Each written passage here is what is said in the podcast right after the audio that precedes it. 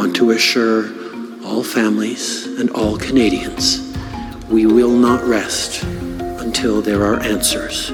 We will not rest until there is justice and accountability.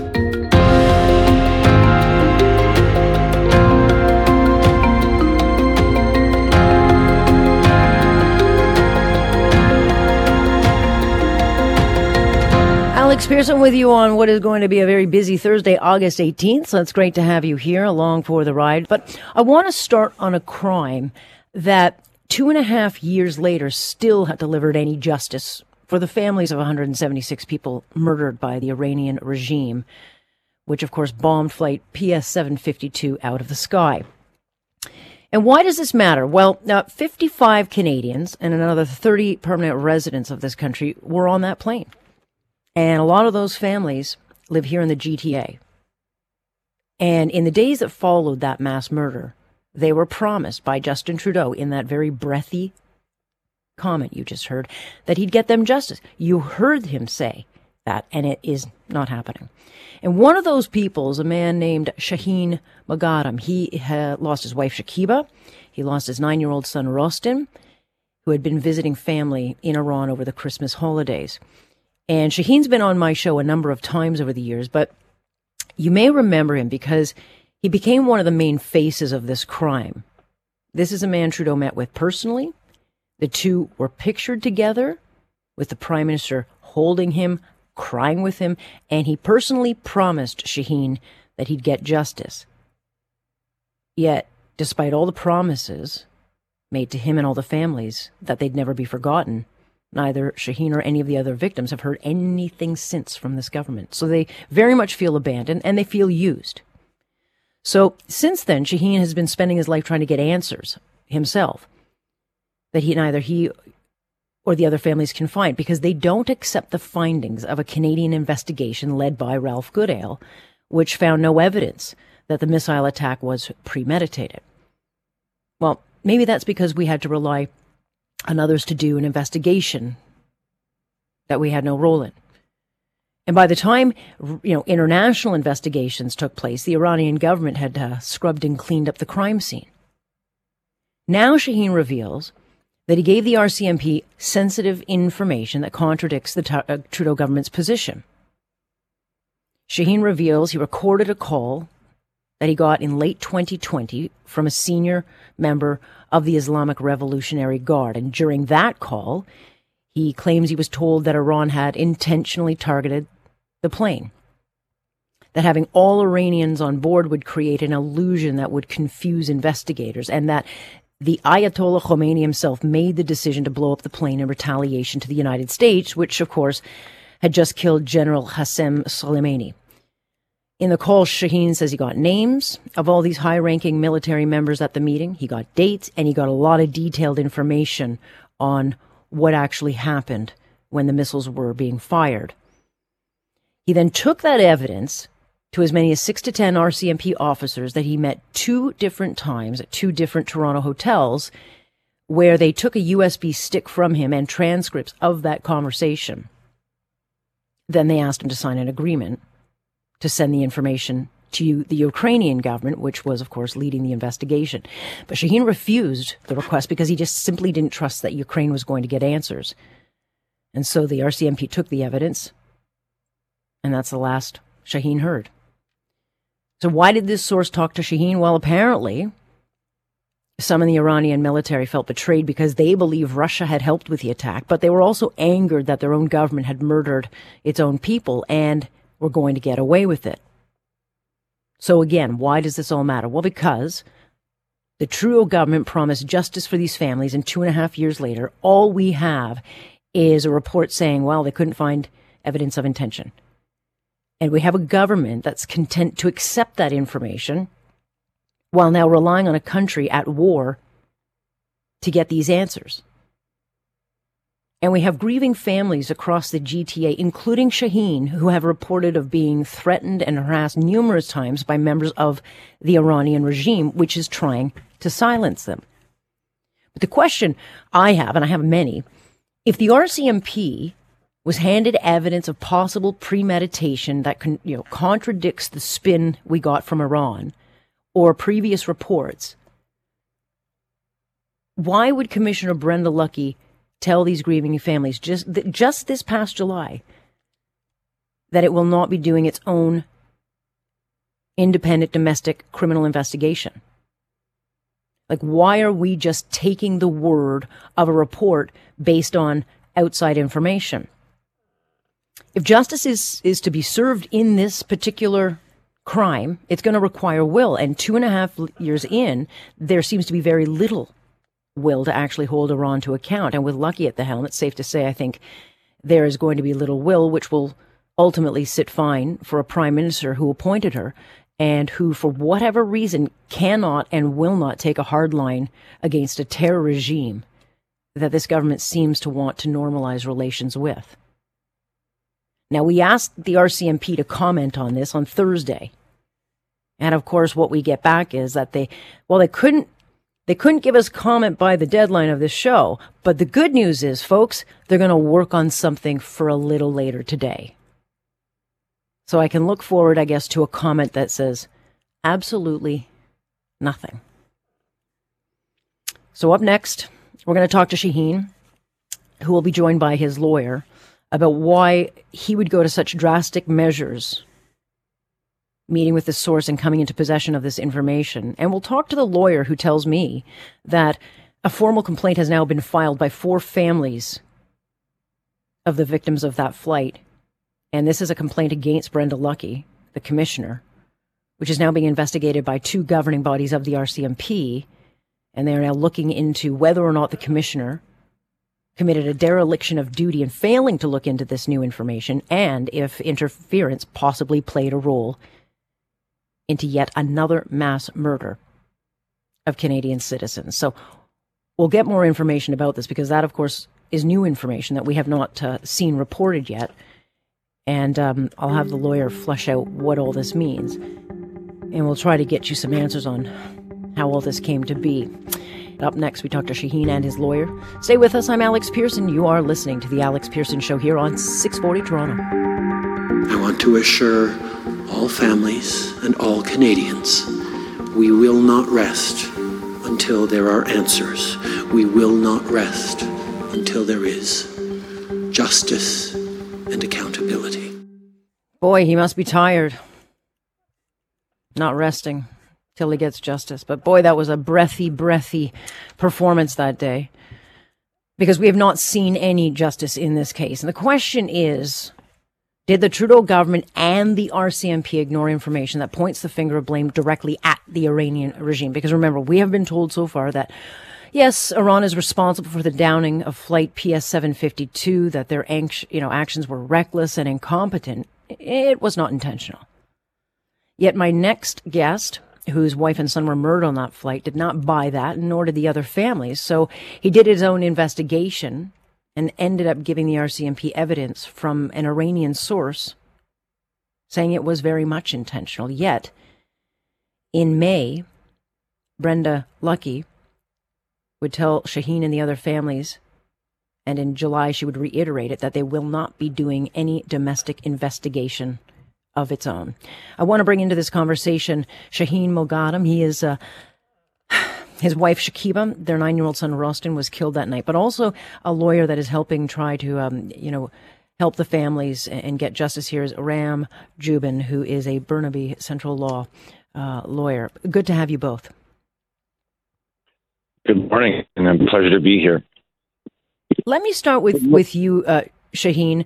I know that right now you're in Ottawa, and as you so often do, you and the other victims and families, you are still fighting for justice, so you're doing this walk, trying to raise awareness and fighting for justice. So that's what your life is about, finding justice. But take me back. What prompted you to talk to this source, and why did it seem credible to you, and why did they come to you? Good morning, Alex. I'm so sorry for the interruption, because I'm in the middle of the march to Ottawa from Toronto. But after 2 years and 8 months we receive lots of promises from the Justin Trudeau and his ministers and all the government. But unfortunately, till now, we didn't see any concrete action, nothing against Iran. And in many major cases and many aspects and many places, they act actually as Iranian regime defender. And in case of a stay beside the family, they all care about more care about the Iranian murderer. That's why we decided to start this marching because of the promises and lack of actions. Right, and you have gotten some action. So take me to the meeting with the source. This was not something that happened overnight. I mean, someone from the Iranian regime, you claim, came to you, gives you a lot of detailed information in Farsi, which you had to then translate. Why did they come to you? And when you met with the RCMP twice, did you believe that they took the evidence you brought them seriously? Yes, Alex. Actually, I received many contacts from many people from Iran, but this one got me so interested. I talked to the guy a couple of times, and finally he convinced to testify all what he said. I gave the file to RCMP, and I met RCMP, I think it's about 5 times. I had interview with them. And they wanted to deliver the file to Ukrainian side, which I told them I don't want to share my information to Ukrainian because I'm Canadian, and it's your duty to protect me and investigate about my case and others 176 passengers, which you had to do by law.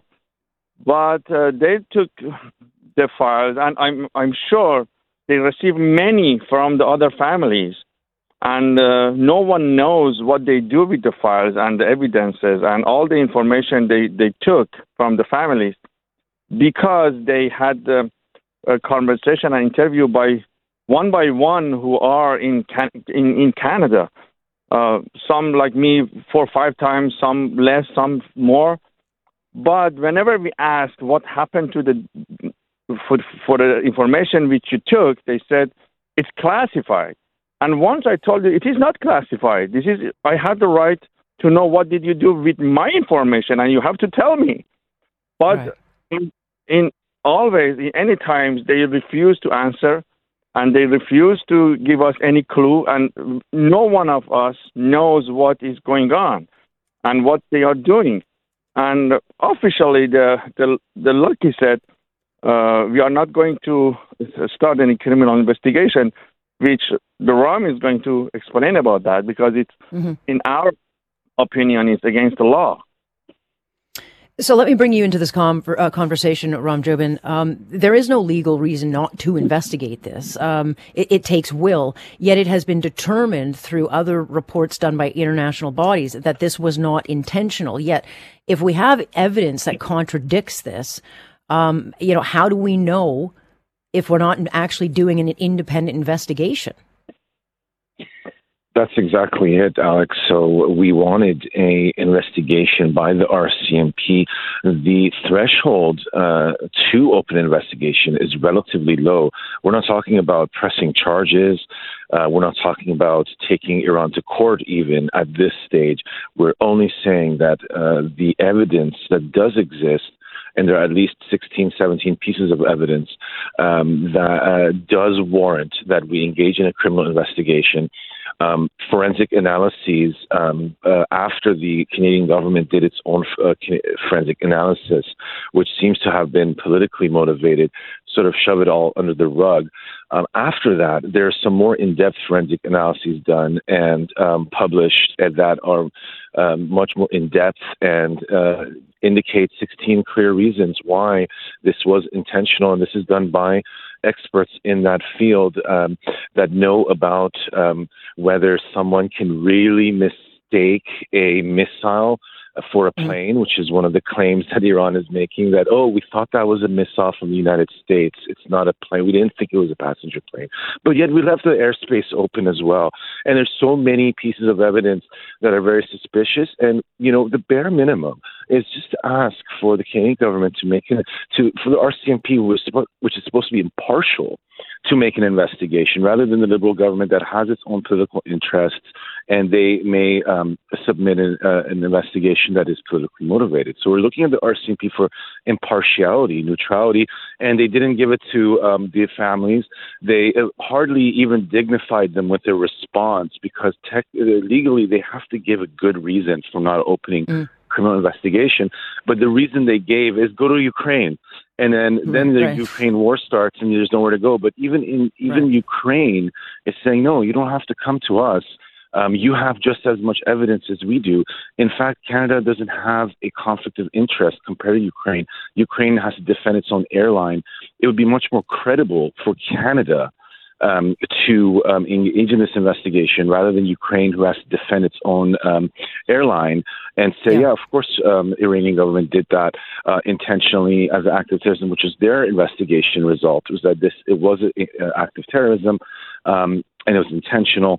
But so Canada really now, given that Ukraine is not even in the position to pursue this seriously, Canada is being looked at as the only jurisdiction left to actually do something about this. Now, a formal complaint has been filed by four families against Commissioner Brenda Lucki. This has not been talked about in the news, and I'm a little surprised by it, but I've looked at paperwork that you have sent me showing that two governing bodies of the RCMP are now investigating the RCMP's conduct as to whether or not Lucki committed a dereliction of duty in failing to look into this new information, or if interference played a role. Why are we just hearing about this now?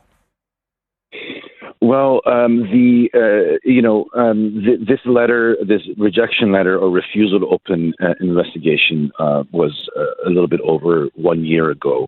And it coincided about 1 year ago with the Canadian government also coming to the families and saying, we're not in support of a criminal investigation. And there's no legal reason given. There's no legal reason except, as you said, sort of the will. But there's no real legal reason stopping us from opening a criminal investigation. And the only reason why we're hearing it right now on your radio show is potentially because no one wants to, the Liberal government, RCMP, some media may not want this story to break, as it does have allegations of partiality, of bias, and collusion, potentially collusion, because there are even signs the RCMP did take advice from the Liberal government to refuse to open this criminal investigation. We don't have sort of ironclad proof, but we do have some circumstantial signs, even in their own letter, saying that, look, we talked to other people. We're not going to tell you who those people are. And they told us not to open a criminal investigation. That's what their letter essentially says. So, you know, there are clues there that there is an impetus to push this under the rug. I don't have a lot of time, Shaheen, but I know that you and other families have been harassed and bullied by the Iranian government or the Iranian regime. Do you believe, I mean, you stood with the Prime Minister. He had you in his arms as you cried together. He made you a promise. Do you and the other families feel like there's any will to get justice here anymore? Absolutely not, Alex, unfortunately. Yes, I've been with Prime Minister. We cried together. He gave us lots of promises many times. I receive bullies, harassment, and many things, and I report them to RCMP. But it seems that no one cares. We see that Iranians have hands here in Canada. But still, I don't know how because I'm the one who has... rule against Iran on May 2021 on Ontario Superior Court. So I'm the only one after 44 years of Iranian regime dictatorship. So, but it seems no one cares about my life, or I don't know what they are going to do for my protection. Many times which I reported them, that this thing happened, this, I received this call, I received this letter. They told me that just call 911. Yeah. And it's funny because because it's like before I call to 911, they are going to do whatever they want. As we see, they just have many people any around the world in any places in the world. So I understand. 911 is not really the call you do to go after the Iranian regime, but you know. What can we say? Look, Shaheen, I know that you're walking and marching for justice on your time, your own dime. You're in Ottawa making your way here. I thank you for joining us again. I'll keep talking about this. And, Ram, I very much appreciate you giving us clarification on this as well. Yes, no problem. And, you know, it's about all Canadians defending all of our rights, our sovereignty as a nation. We have to defend our own rights. And it's not... It's a wide issue. We're not actually respecting our own sovereignty. We're not defending our own laws. So thank you for that time, Alex. We'll have you again. So on the other side of the break, we're going to talk to an RCMP, a retired RCMP officer who has been very proactive in trying to get to the bottom of what happened here because he does not feel like there's any serious intention to get to the bottom of it, but has connected with Shaheen, has taken a look at all the transcripts, has read through this transcript, and who has, you know, past experience investigating the sale of, chemical choppers. It happened way back in the late 90s. That were being sold to Iraq out of Canada. So we'll talk to him because he says none of this adds up. But I'm curious to know, what is the responsibility of the RCMP if you take credible information to them as evidence and what he sees should have happened here at the bare minimum? So we'll do that in just a minute. Stay here with us. We've got lots of show left. I'm Alex Pearson of The Alex Pearson Show, and you are listening to 640 Toronto. We wanted an investigation by the RCMP. The threshold to open an investigation is relatively low. We're not talking about pressing charges. We're not talking about taking Iran to court even at this stage. We're only saying that the evidence that does exist, and there are at least 16, 17 pieces of evidence that does warrant that we engage in a criminal investigation. So that is Aram Jubin, who joined me a little bit earlier in the show. He is a lawyer helping some of the families of Flight PS752 because they need and want justice. And he is questioning, like they all are, if the RCMP had been handed evidence of possible premeditation, which would contradict Iran's lies and previous reports we have been told, why then would Commissioner Brenda Lucki tell the grieving families earlier this year that the RCMP will not do its own domestic criminal investigation? Like, why did she, or why is the government satisfied with just taking the word of a report based on information gathered by other countries? And we learned from this lawyer that two governing bodies of the RCMP are now actually investigating the conduct of this police agency as to whether or not, Commissioner Lucki has committed any kind of dereliction of duty in failing to look into this new information, or if interference has played a role. Andy Brooke is a longtime retired RCMP officer who once upon a time investigated the sale of U.S. helicopters used in chemical attacks to Iraq back when Iraq was blacklisted by the United Nations. Good to have you, Andy. Thank you so much, Alex.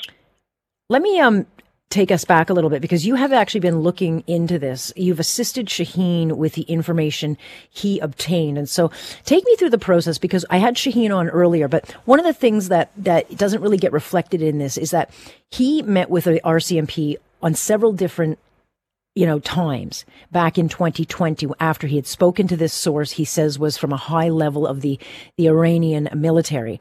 He then is told to go to several different locations to meet with the RCMP. It's almost like they take him on a fishing expedition, which it does take you into kind of a surreal part of this. He ends up meeting them at a hotel and passes over this evidence, to which then he really never hears back from them. Take us through some of the things. Like, is it normal to be going to so many different locations on so many different dates to meet with the RCMP? There's nothing unusual about that. That would be counter surveillance, essentially. What we would be doing, what the RCMP would be doing, would be checking to make sure that Mr. Moghaddam, Shaheen, had not been followed, say, by agents of the IRGC or others. But there's also another aspect to it, too. Them not knowing Shaheen don't want him to also lead people to the officers and potential security threat for them. So it's sort of two sides to that, but it is normal. Okay. And so he ends up handing over this transcript because the source came to him, spoke in Farsi. He transcribes that all. He hands over a USB stick of this information. RCMP says, hey, can you sign a release? We want to send this off to Ukraine. He actually says no, because he doesn't trust that Ukraine will get to the bottom of this. But then he never hears anything back.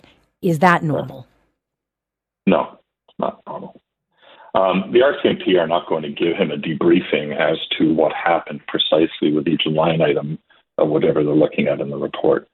But to have, and I did listen to your segment earlier this morning with Mr. Moghaddam and Mr. Jubin, that is not how I would have conducted myself when I was in the RCMP.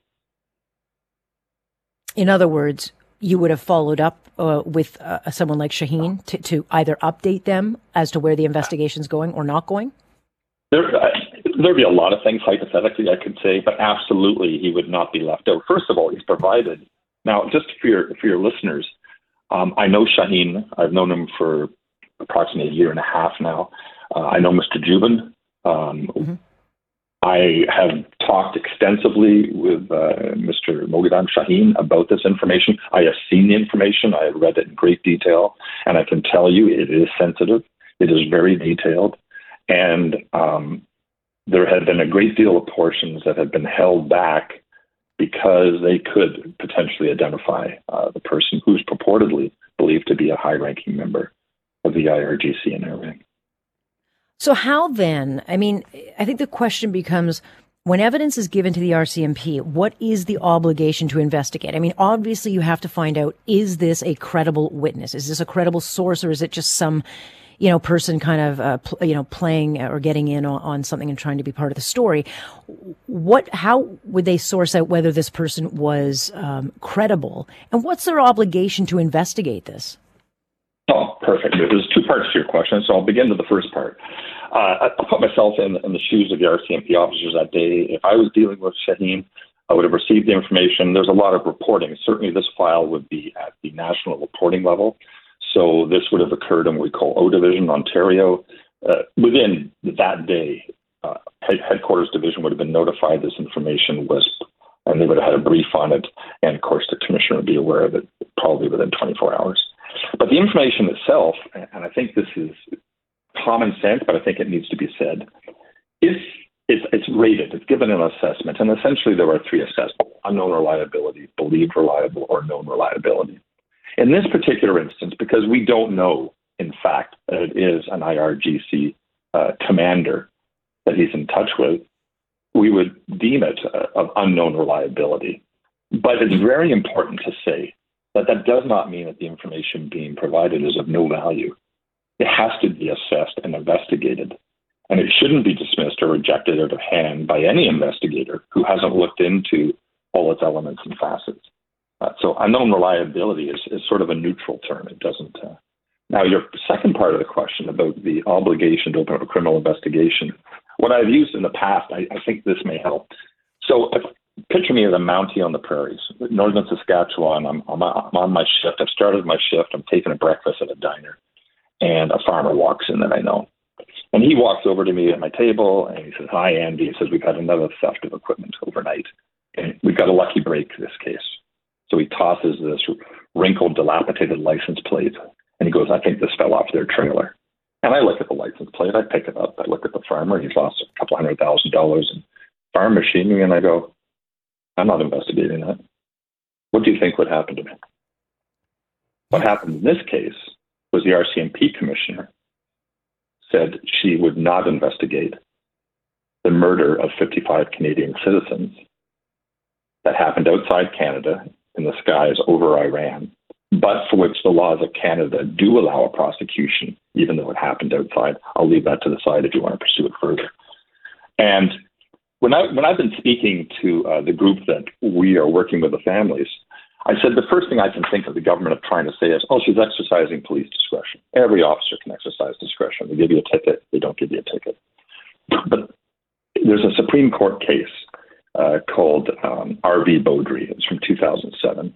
And essentially what it says is, it says that police discretion is a central cornerstone of our judicial system. Wouldn't function properly without it. But there are limits on the use of that discretion. And I think it's reasonable to say that the mass murder of 55 Canadian citizens does not give discretion to the commissioner to say she will not investigate. Well, I mean, if this is true, that would mean that two mass murders on Canadian citizens in this country has not really been handled properly by the RCMP. But, you know, to your point about not investigating this domestically, I mean, Commissioner Lucki had gone to the families once in May and then another time in July of this year and told them, we're not going to do this investigation. And so, again, we don't have any independent Canadian body now looking into it. We're relying solely on the investigation of the international community. But how would a domestic investigation on this side actually find out anything? Could it? Oh, yes, absolutely. We're finding out stuff. Just our group, our coalition is finding out information. We're gathering evidence. Evidence is coming to us, so absolutely. And we don't have any superpowers. We're not peace officers. But in terms of what you were saying, actually, it was in May that I understood, and this was early when I was just meeting Shaheen, and he was describing to me meetings that were occurring. And what I was understanding was that the families were being told there'd be no criminal investigation, and I was shocked. This was May of 2021. And I thought, well, maybe they're not understanding it. Maybe I'm not understanding him. Well, the gift fell in our laps, and I use that term tongue-in-cheek. And with sarcasm, because on July 7th, 2021, a three-page letter was written by the commissioner to the families that explicitly said that there would be no Canadian criminal investigation. That document gave us the basis to launch the formal complaints against the commissioner for her code of conduct complaints. Yeah, and this is not public information. I mean, it's basically coming into the mainstream because I'm talking about it. And of course, I contacted Aram Jubin, who sent me the paperwork on these particular complaints. How serious are these complaints? And they're actively now being investigated. But what is at stake here? Well, they're very serious. First of all, RCMP code of conduct investigations, can result in your dismissal. And certainly the seriousness, in my view, would certainly include that. Again, we're talking about the murder of 55 Canadian citizens. I mentioned the letter. It's important to state, I won't be able to go into it, obviously, in this context. But there's one paragraph in that letter. It appears on the second page. It's the first paragraph. And the wording of that letter clearly reads to me as an investigator that although she may have signed this decision, this was not her decision. And I'll just have to leave it like that for the purposes of this program. As for what's at stake here, I've covered that. But it's essentially, I use the term dereliction of duty. That's not a term that we would use in the RCMP, but people understand that. She's not doing her duty. She, like any other RCMP officer, takes three oaths of office. And in the oath of office, she is duty-bound and under the RCMP Act to uphold all the laws of Canada. That's in Section 18 of the RCMP Act. And, Section 37, I could go on. There's a lot of things here that apply to respect the rights of all persons. That would come into play to maintain the integrity of the law and law enforcement and the administration of justice. There's huge questions around what she's doing and around that. And to perform the members' duties promptly, impartially, and diligently in accordance with the law and without abusing the members' authority. I mean, there's three bases there alone for her her internal investigation. Yeah. But for your viewers, it's important for them to know that, of course, I have a lot of colleagues. And when we were doing our groundwork before